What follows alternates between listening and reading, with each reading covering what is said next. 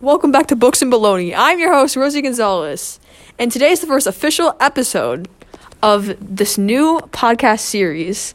Let's reintroduce everybody in the group. First, we have Layla Swanson. second, Tony Skaluka. Connor. Max. and last but not least, Evan.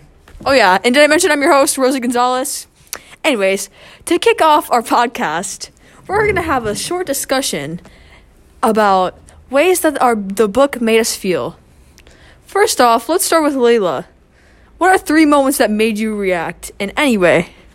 Um, the moment when she visited her family and they acted really awkward with her, thought that was sad. Ouch. This my second moment is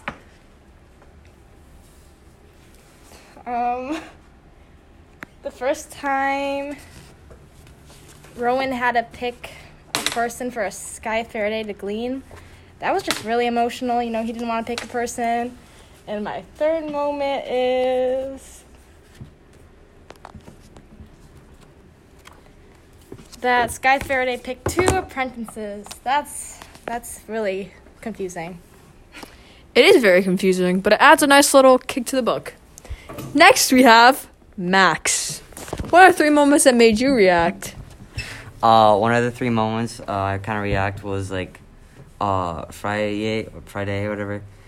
Um, he killed a 92 year old or something like that at like a parking lot, and he didn't even let her say like kind of goodbye or call her kids. Um, another one would be like kind of kind of what kind of like I guess if you want to say um um, when when she was um, Citra was at her house and and then Friday just came out of nowhere and just like randomly went for a meal. Um, and I, I was kind of shocked because usually people don't like, just bu- bust into people's houses just to get like a meal or something like that. So I was kind of surprised by that. And then also like when Rowan went to uh, his school, the Friday uh, chose like one of the football players there, like was kind of a good player, and he stood up for for him even though like no one was like actually noticing him.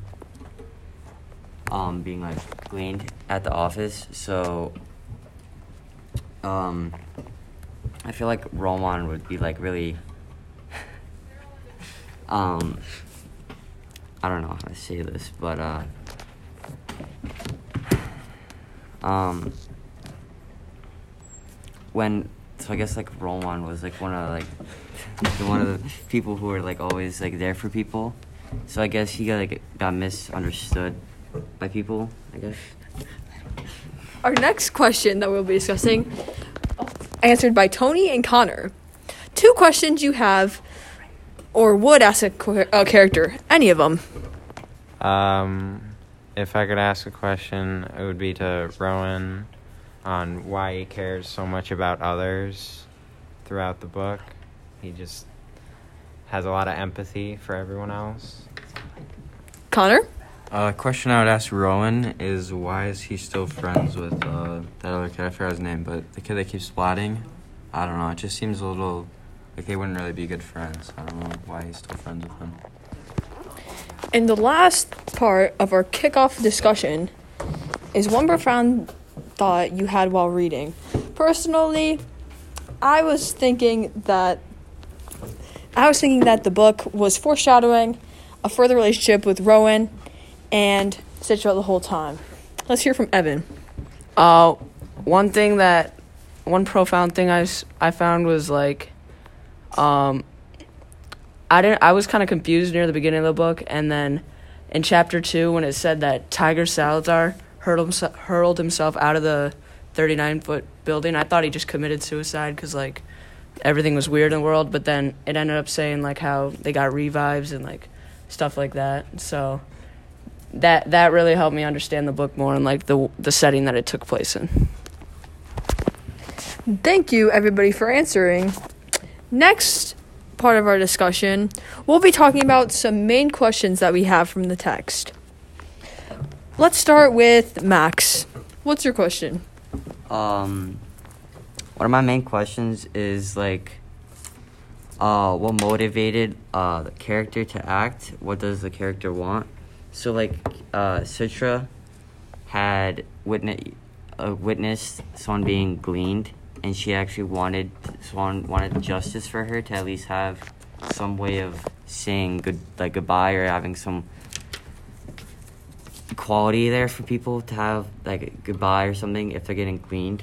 So she like acted kind of like out like her emotions just kind of splattered everywhere without like actually like conceiving them to like her herself, but she just said it out loud, and I feel like that was kind of like outrageous, just, like to say that to someone who can like end her life. Yeah, to add to that, I think the motivation for both characters would be like the immunity, like how they wanted immunity for both their like their families and stuff. And I think that's kind of like a big factor of why they took the apprenticeship. kind of going off what Connor just said, I I kind of feel like um, it's not as much about the immunity, but more about like their emotions, kind of like what Max said. Like, I feel like Citra and Rowan are more angry with like what's the site's doing and how they're doing it. So I feel like they just kind of act impulsively with that. Next, I have a question for Layla. What conflicts do you think that the character experiences? You can choose Rowan or Citra. Well, I feel like Citra's biggest conflict is being away from her family. I feel like she really misses her brother, like she stated multiple times in the book. I feel like it's just really hard for her, especially that they treat her differently now, even though she's the same exact person. Tony, what do you think about that? Um, I don't think that's her biggest conflict. I think her biggest conflict is getting along with, uh, not just the Scythe Faraday, um, but Rowan too, because she doesn't really see eye to eye on them on everything, especially Faraday when it comes to gleaning and how he does his methods. Well, what do you think the character is willing to do to get what he or she wants? Uh, I think they're willing to glean like innocent people because I, I know they don't want to, but they kind of have to. That's kind of like a sacrifice they're making to get the apprenticeship, even though like that's another kind of conflict is they want it but they also don't want it. So, are you saying that gleaning people would be solving their internal problems? Uh, not exactly. I don't think it'd be solving their internal problems, but they're kind of willing to do it for the apprenticeship and for Faraday. And to end it off, we're going to be going around saying our opinions on the main characters. Personally, I think that Rowan is a little blunt, like he's a little bland. Um, and Citra's like too hardworking sometimes. So I just think that they kind of clash sometimes, but I think that they also get along well at the same time. How about you, Layla? I think Citra's nice. I think she strives for a little bit too much perfection. And I really like how Rowan tends to care for everyone around him.